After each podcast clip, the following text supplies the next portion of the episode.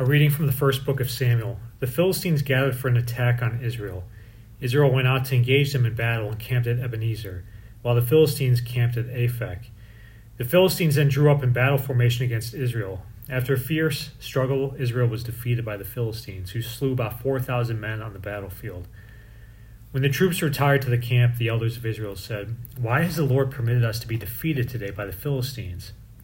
Let us fetch the ark of the Lord from Shiloh, that it may go into battle among us and save us from the grasp of our enemies. So the people sent to Shiloh and brought them there the ark of the Lord of hosts, who was enthroned upon the cherubim. The two sons of Eli, Hophni and Phinehas, were with the ark of God. When the ark of the Lord arrived in the camp, all Israel shouted so loudly that the earth resounded. The Philistines, hearing the noise of shouting, asked, What can this loud shouting in the camp of the Hebrews mean? On learning that the ark of the Lord had come into the camp, the Philistines were frightened. They said, Gods have come to their camp. They also said, Woe to us! This has never happened before. Woe to us! Who can deliver us from the power of these mighty gods? These are the gods that struck the Egyptians with various plagues and with pestilence. Take courage and be manly, Philistines, otherwise you'll become slaves to the Hebrews as they were your slaves. Fight manfully. The Philistines fought and Israel was defeated. Every man fled to his own tent.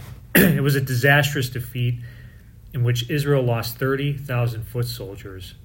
The Ark of God was captured, and Eli's two sons, Hophni and Phinehas, were among the dead. The word of the Lord. Thanks be to God. Redeem us, Lord, because of your mercy. Yet now you have cast us off and put us in disgrace. You go not forth with our armies. You have let us be driven back by our foes. Those who hated us plundered us at will. Redeem us, Lord, because of your mercy.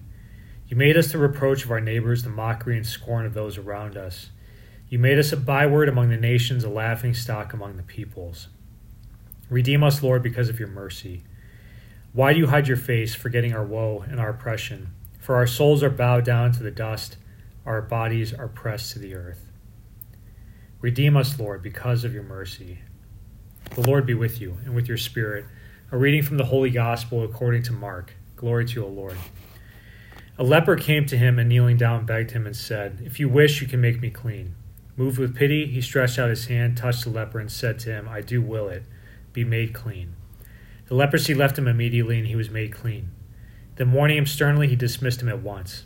Then he said to him, See that you tell no one anything, but go show yourself to the priest and offer for your cleansing what Moses prescribed. That will be proof for them.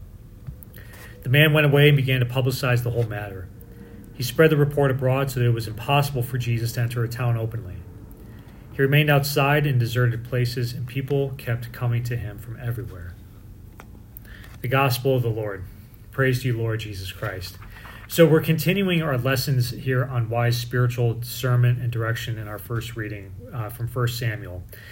So, remember, yesterday we were talking about how Eli the priest was a good spiritual father, a good spiritual director to Samuel he said to him, you know, say, speak your Lord, your servant is listening next time you're woken up in the middle of the night. Well, Eli's two sons, Hophni and Phinehas, are not like their father. They're corrupt. They're not truly spiritual men. Um, they're wolves in sheep clothing. And because they're not spiritual men, because they're not men who pray and they don't have spiritual direction themselves, they're they're not good spiritual directors, if if you could even call them that. So they lead the people astray. Israel was defeated in, a, an initial battle through the direction of Hophni and Phinehas. They're told to bring the Ark of the Covenant into this next battle, which again is a terrible mistake. The, the Israelites notice they asked that question why has the Lord permitted us to be defeated today by the Philistines? It's a good question. And the wise spiritual director would have told the Israelites, okay, you need to pray about that. Ask God that question Lord, why did you let us be defeated? But Hophni and Phinehas, they don't direct the Israelites to, to pray. They don't direct them to ask God that question. They proceed to just give them the answer. Well, we, let's bring the Ark of the Covenant into the battle. That'll save us. So let's fight another another war. And it just the the mistake gets worse. So you know you have something bad happen to you in your life, you know, and again you ask that question why, and it's it's a good question. It's natural to ask that don't try to find the answer yourself, but but go to God first and listen. You know, Pope Francis gave a homily on um, on I think it was New Year's Day or maybe it was his Christmas homily about how the Blessed Mother, how she's a great model of listening, and the way she listens is she's open. Opening to be open is key to listening. So Lord, why did this happen to me today? I have to listen, but I also have to be open to His response. He might tell you something you don't you were surprised or you didn't necessarily want to hear. So that He might have told the Israelites, for instance, you know you can't beat the Philistines. Just retreat retreat back to your boundaries, let them have some land next to you. They obviously didn't want to hear that, and so this is why they, they fought the battle and tried to do it themselves with the Ark of the Covenant.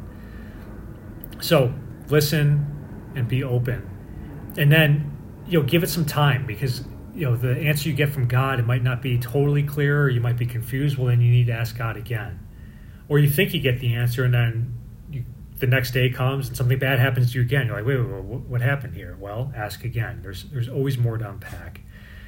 We want the again the relationship with Jesus Christ. That's what it's all about. Amen.